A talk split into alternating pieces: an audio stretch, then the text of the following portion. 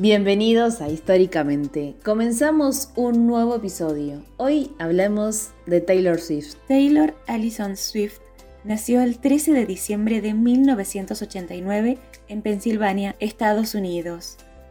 Se crió en la granja de árboles de Navidad que sus padres tenían y cuando cumplió nueve años recibió de regalo su primera guitarra y fue allí cuando Taylor se empezó a interesar mucho más en la música desde muy pequeña tuvo una gran afición a la escritura y a la redacción e incluso ganó un concurso de poemas en su colegio. Decidida a seguir una carrera musical, a los 12 años convenció a su mamá para mudarse a Nashville y así poder encontrar una discografía con quien firmar. Igualmente fue criada en el ambiente de la música porque su abuela materna era una cantante de ópera muy reconocida. Cuando ella era bebé, su abuela la sentaba en sus piernas y le enseñaba a tocar el piano.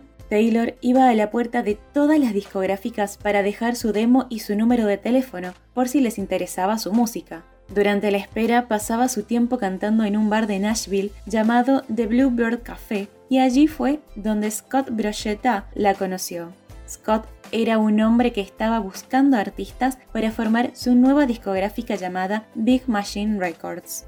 Al terminar la función de esa noche, él le preguntó a Taylor, que tenía en ese entonces 14 años, si quería firmar contrato con él.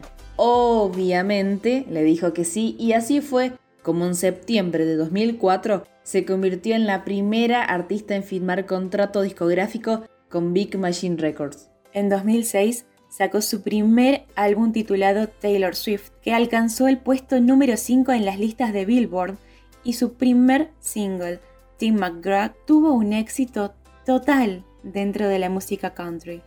A la fecha, Taylor tiene 10 Grammys Awards, 23 Billboard Awards, un Emmy Award, 4 BMI Awards e incluso nombraron uno de sus trofeos, Taylor Swift Award, en honor a ella, siendo una de las dos artistas junto con Michael Jackson en recibir un premio en su nombre y además tiene muchos premios más es la artista más joven y la primera mujer en ganar el álbum del año dos veces y es la artista con mayor títulos ganados.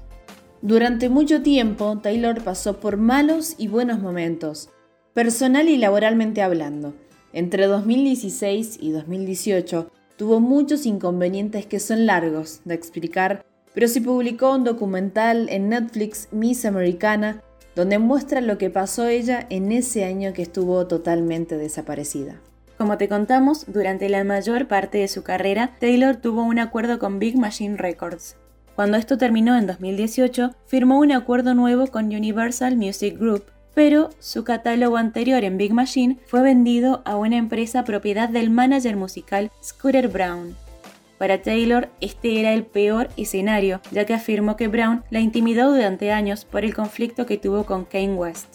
Frente a esto, Taylor está regrabando Fearless, uno de sus discos, para poder recuperar el control sobre sus grabaciones, ya que no es la dueña de las grabaciones maestras, como se les dice, de las canciones de este álbum, ni de ninguna de las canciones de los álbumes que grabó antes de Lover. Para Taylor, volver a grabar Fearless es un proyecto que se suma a una etapa muy prolífica, ya que lanzó dos álbumes durante la cuarentena del coronavirus, Folklore y Evermore, que encabezaron las listas. Está catalogada entre una de las artistas musicales que más ha vendido en todos los tiempos. Hasta el momento, 50 millones de álbumes. Ha aparecido en películas, documentales y series estadounidenses como actriz o haciendo voces y representaciones como ella misma. En resumen, Taylor Swift es una de las figuras femeninas más importantes del pop. Ha sido descrita por los medios como parte de un movimiento de jóvenes mujeres que han dado música a una nueva generación. Como cantante, actriz y activista, Taylor ha alzado su voz por las causas como el control de las armas, el feminismo y la lucha contra el racismo. Todo esto gracias a su brillante e históricamente. Esto fue todo. Te esperamos en el próximo episodio de Históricamente.